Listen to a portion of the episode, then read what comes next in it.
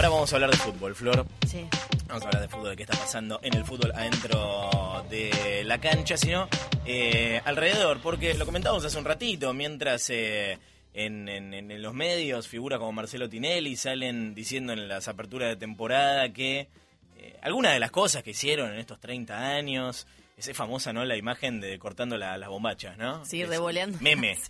A, Sí. la, a la araña en el techo. hay cosas avaris, hay cosas que eh, no se acepta, no se aceptan más, cosas que dicen que no van a volver eh, eh, eh, a hacer y eh, algunos optan por deconstruirse. Hay ámbitos donde sigue habiendo discriminación racial, discriminación sexual, abusos, acoso y violencia. Vamos a hablar del mundo de- del fútbol. Sobre este tema, el periodista José Eses escribió una nota muy interesante en Brando que les recomendamos leer. Se llama Fútbol sin deconstruir, abusos, cantos discriminatorios y metáforas sexuales. Eh, queremos saber si se puede pensar en un fútbol deconstruido. ¿Cuán lejos estamos de eso? Cabe preguntarse cuán lejos y no cuán cerca, porque cita en la nota José un caso reciente. Dice, los festejos recientes de River luego de ganar la Copa Libertadores no dejan mucho lugar al optimismo. Con el partido recién terminado en Madrid empezó a llegar gente al Monumental para celebrar. Deba- Debajo del cartel luminoso del club, sobre Figueroa Alcorta, alguien col- colgó una bandera que decía, esta pija no te la sacás más. Vamos a hablar con él. José, buenas noches, ¿cómo estás? Hola, Luciano, ¿cómo? Bien. Hola. Muy bien, buenas noches. ¿Me Hola. escuchás bien? ¿Cómo andas? Hola, sí, sí, sí, genial, ¿cómo andan? Bien, perfecto. Vía satélite la comunicación, ¿no? No, no, no, yo estoy en Buenos Aires. Ah, estás acá. Bien, bien, estás acá. sí, sí, sí, sí, sí. Bien. Hace, sí, sí, porque Eh, hace tres años que había estado viendo en Berlín, ¿cómo andan? Bien. Gracias por llamar y por interesarse por, por el tema. Eh, Es súper interesante la, la, la, la- la nota. Tenemos un montón de cosas para, para hablar. Sí. Si ¿Te parece? Empecemos por eh, el tema de los cantos, de las metáforas, eh, antes de hablar de, de- de- de los casos de, abuso. Y en el fútbol la, Bueno. violencia machista siempre está, está presente. Sí. ¿Por qué te parece que es uno de los últimos bastiones donde está normalizada entre tanta deconstrucción? Sí, es cierto, es cierto. Bueno, yo lo que pensaba para esta nota es como proponerte dos cosas a la vez. Por un lado, como la nota esta, si querés, o, o el evento Sí. que estamos organizando para mañana en el Matienzo. Y por otro lado como una parte eh, personal que se mezclan en general eh, en este tipo de laburos que también en los que uno a veces propone el tipo de nota que queda escribir como en mi caso en Brando no es que viene Brando y me, me trae la idea sino que a veces a partir de o que uno ve la idea o que le pasa algo viste Ujú. vas y decís en mi caso como que se mezclaban las dos cosas por un lado la, la temática feminista que por suerte está por todas partes y hay, hay un montón de situaciones que antes parecían soportables o graciosas o simplemente incómodas y nos damos cuenta que habían un montón de violencias ahí encerradas y silenciadas. En el caso del fútbol eso está, viste, donde a mí me parece donde uno ponga el dedo o la vista, el dedo quizás es una hot, pero lo donde uno quiera pensarlo, ahí va a haber un problema y algo para, para repensar. Y bo- como te decía, en, en la parte personal a mí me pasó también queriendo eh, celebrar ese triunfo de River, supongamos. Eh, con mi hijo había un momento como que le mostraba cosas en edad y cosas que no, ¿entendés? Y de golpe aparece una bandera que dice, esta pija no te la sacas más Sí. Sí. para mí, y, y, viste, no tiene nada de gracioso, básicamente porque hay gente que no se la pudo sacar más de verdad porque se la pusieron porque no quisieron, es así de simple, le están diciendo, es solamente un- eh, tratar de, de escuchar y de, de empatizar con esos relatos que están por todas partes, que en el mundo del fútbol están como todavía más tabú, más silenciado todo, eh, si ponemos en contexto, que yo lo mencioné en esa nota, pero lo sabe casi cualquiera, el, el fútbol es un gran closet del que todavía no hubo un pelotazo. Entonces, eh, me parece que hay un montón de cosas que, que, encierran, eh, no sé, una, una situación particular para, para lo que es el fútbol en Argentina. Mm. El evento que nos cuenta José ese no es folclore, de construyendo la Claro. discriminación en el fútbol, es mañana, Sí. jueves 9 de mayo a las 21 en el Club Sí. Cultural Matienzo. Contanos del evento, me interesa lo de Bueno. la idea de construir la discriminación en el fútbol. Claro, bueno, no es folclore, el título en sí es por un documental que, que va- se va a dar al principio, a eso de las 10, eh, 10 y cuarto, eh, que es una movida que organizó la gente, que es una filial del Club San Pauli, que es un club alemán que tiene toda una tradición en, en la cuestión de movimientos sociales, reclamos, eh, y también eh, poner el ojo y, darle voz y, y visibilidad a, a reclamos, por decirte hoy por hoy, los refugiados en Alemania. O, o, bueno o temáticas gay o, por ese lado, no tratar de, involucrar el fútbol en reclamos sociales que, en general el fútbol es mucho más conservador y pareciera que no, no quiere cambiar nada. Y como te decía, volviendo como al plano personal, por no decir, no quiero caer en la parte más como de la radio, venía para la radio en un taxi, pero a partir de este evento, un amigo me decía, loco, no da esto, no da ponerlo en duda. Eh, tenía una visión completamente contraria, uno que es amigo mío hace más de 20 años, como diciéndome, no tienen por qué poner en duda qué se puede cantar y qué no. Mm. Y acá no se trata de pensar eso, se trata nada más de, de entender que cuando vos cantás algo así, hay alguien que se siente herido y, y, que no tiene por qué pasar eso, que obviamente hay un montón de otras formas de estar juntos y cantar algo, que de eso se trata más o menos el fútbol en ese momento, pero dejar de, de poner en un lugar muy jodido a gente que tiene que rehacer su vida con un montón de otras dificultades. Y en la nota, eh, y en esta parte también spoilé un poco lo de mañana. Yo en realidad no tengo pensado hablar mucho mañana, porque en realidad lo que tenía para decir o pensaba más o menos está en esa nota. Pero sí mañana a mí me interesa mencionar a alguien que viene, que, que aparece ahí, que es Sebastián Cuatromo. Eh, él tiene una fundación que tiene que ver con, con, con chicos abusados eh, y él fue abusado de los 13 años por una figura de, de su colegio, que era un colegio religioso de Caballito eh, y él en ese momento era muy fan de San Lorenzo, y en San Lorenzo estaba el Bambino Veira, y pasó en paralelo del el caso de Sebastián Candelmo y el de como más o menos el mismo año, y entonces hay un montón de cantitos para San Lorenzo en esa época que tenían que ver con el Bambino Veira, cantitos que tenían que ver con entregar a un sobrino para, y sobrino rima con Bambino, entonces... Eh, el pibe estaba en la cancha y lo acababan de violar. Y tiene que escuchar todo eso, no tiene, viste, hay, hay, que esa es la voz que a mí me interesa mañana ir a, pasarle el micrófono y tratar a partir de ahí darle lugar y que esto eh, pensarlo juntos y pensar qué más se puede hacer qué, a quién más podemos escuchar. Y, y desde recién creo que Luciano lo, lo decía evidentemente no todo el mundo que quizás va a una cancha o se prende con alguno de estos cantitos, seguramente nos pasó a todos en algún momento, eh, no, no, no pensamos lo mismo o, o, después en la vida real uno no discrimina o no siente odio contra, eh, contra, en realidad es como contra cualquier disidencia porque en el fútbol es termina siendo una especie de santuario de, de, la, de la agresión aceptada, ¿no? Porque es como el que se el que el que subió un poco de peso ya pasa a ser como gordo chancho, el que el que no el que está corriendo un poco menos le dicen nena, es como cosas que después Sí, sí, yo me acuerdo muy claramente a qué edad, más o menos de los 15, un flaco que era un año más grande que yo, que me acuerdo que era militante del Partido Obrero, entre paréntesis, pero como que me dijo, no da a cantar esta canción contra eh, bolivianos y paraguayos, ponele. Sí.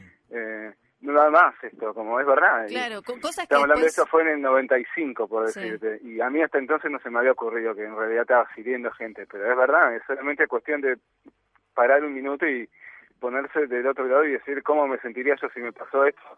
Hay 30.000 personas cantando Bambino, te entrego a mi sobrino, o vos a mí a tu mujer, una que era modelo. ¿De dónde salen estos estos cantos? ¿Dónde, dónde se componen? ¿Quién los hace?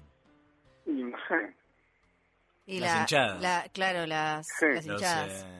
sí, yo pregunto porque Sí, no sí, sé el hinchadas. real. ¿eh? Sí, No las sé hinchadas. Lo que sale. pasa es que Sí, sí, uno, me parece como que- si le querés dar la vuelta a la cosa, puede decir que es una representación de alguien. Obviamente que hay alguien que antes lo dijo, pero si esto no tiene un sostén durante años, es como una idea que no que se cae. Pero por algo pasa. Igual me, me, me parece que también antes de ir, hay que ir más atrás que a las canciones mismas que tenemos ahora, o porque son las figuras, creo, las que las que hacen daño, la figura de que el que pierde es al que le están metiendo algo, Sí. el que gana Seguro. es el que es como, me parece Sí, que, hay que hay que te coges aunque parece como que no, no quería el otro. Sí. claro, En canciones en las que se alude cuando vos te cogiste a alguien o te cogimos en tal lado. claro, porque el O sea, problema... viendo tantas otras cosas que podés decir. Sí, es como que en la, en la mitología del fútbol esas son las figuras del ganador y el perdedor siempre están Y de puestas dominio, seguro. Sí, Claro. sí, el dominio pasa por ahí. y, y el distinto y esto que pasa también en todo el mundo, que aparece que vos recién mencionabas lo de la discriminación, ¿no? El, el que aparece que por algún motivo se siente diferente, lo que pasa en Europa constantemente cuando le dicen eh, macacos, simios a los a los jugadores eh, negros, es como como un, un, un permitido que aparentemente excede las fronteras de nuestro país o incluso de nuestro continente y, terminan quedando vinculadas directamente al, al deporte. ¿Por qué pensás que es esto? No sé, yo no, no quiero ser, viste, reiterativo en esto o, muy monotemático, pero me parece que es muy difícil a veces escuchar a la víctima en esta temática o en cualquier otra en general. Eh, hay un montón de, de, leyes, por darte un ejemplo, por hablar de algo bien puntual y de algo que sirva. Eh, que hubo gente que tuvo que pasar, por decirte, semanas, meses juntándose en frente de Congreso hasta que tuvieron visibilidad, hasta que hubo un diputado, metieron un proyecto, eso se cayó eh, y hay un montón de voces que cuesta escuchar de, distintas temáticas y, y, cuesta derribar mitos y darse cuenta que en realidad hay ciertas actitudes sociales o lugares permitidos. Que, ¿Por qué se escucha tanto como, o por lo menos cuando uno era chico, esto no lo digas esto se, no se anda a la cancha como un lugar eh, en el que se puede hacer cualquier cosa? bueno, tal vez no se puede hacer cualquier cosa en la cancha, no, no hay lugar así en realidad. Mm, eh, no sé si se entiende. Sí, sí, sí. Eh, quiero saber, José, si eh, hay pasos concretos que se estén dando para trabajar en esta deconstrucción del fútbol. En la, nota mencionás eh, el caso de, un equipo que es Vélez, que eh, el año pasado anunció que se iba a crear el área de violencia de, género. Esto finalmente ocurrió. Hay otros clubes que estén trabajando en eso. ¿Cómo, ¿Qué es lo que tiene que pasar?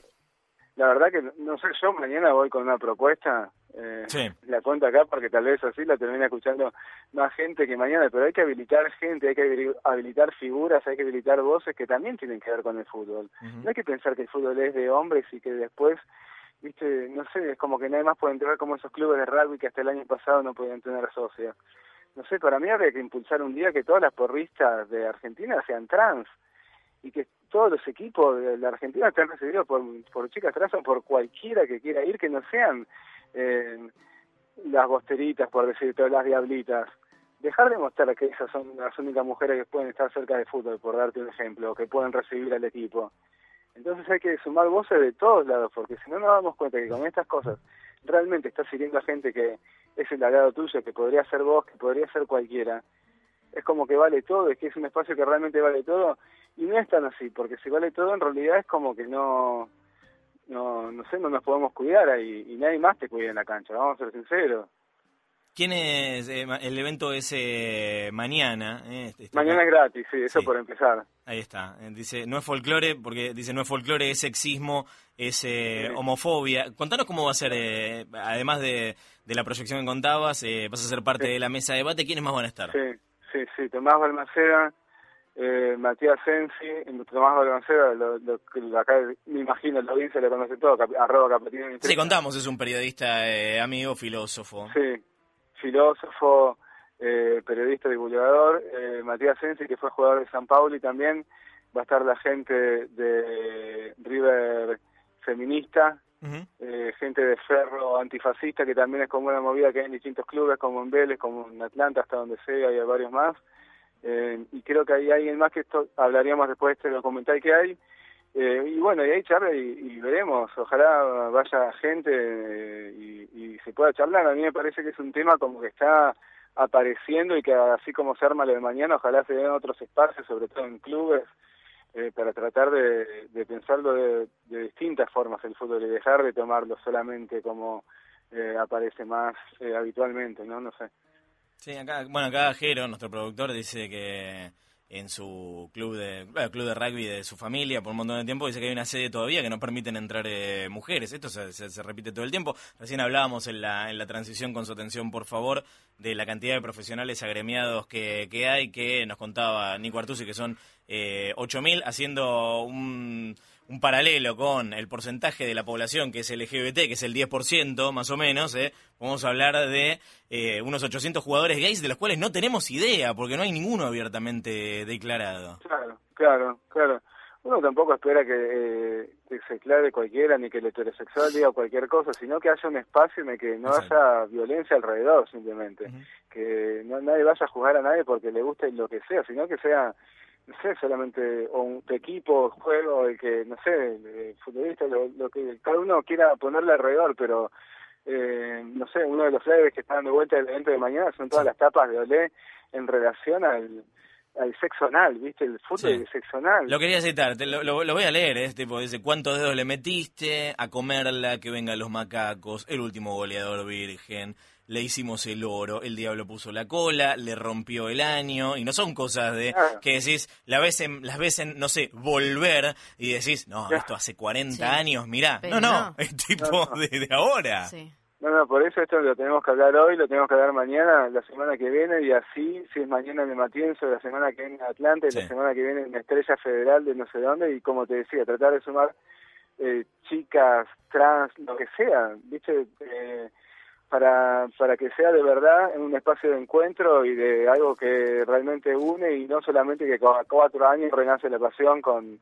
con el plasma. Sí, sí, sí, sí, totalmente. Esto es mañana a las 21, mañana jueves, en el Club Cultural Matienzo. El evento es No es Folclore, de Construyendo la Discriminación en el Fútbol. Gracias, José, y éxitos para mañana. Chicos, muchas gracias. ¿eh? Un Un beso, abrazo gracias. grande. Un abrazo grande, un beso. José Eses, que es periodista y publicó esta nota que comentábamos en la revista Brando. Se puede leer online. Fútbol sin deconstruir, abusos, cantos discriminatorios y metáforas sexuales. Y como todo tiene que ver con casi todo, Evelina eh, Cabrera subió hace un ratito, la exjugadora, entrenadora y presidenta de la Asociación Femenina de Fútbol Argentino, tiene su propia Barbie. Barbie está festejando sus 60 años y eligió eh, a diferentes mujeres para inspirar a las niñas y ella fue una, así que hay una tiene su propia Barbie, jugadora de fútbol, obviamente.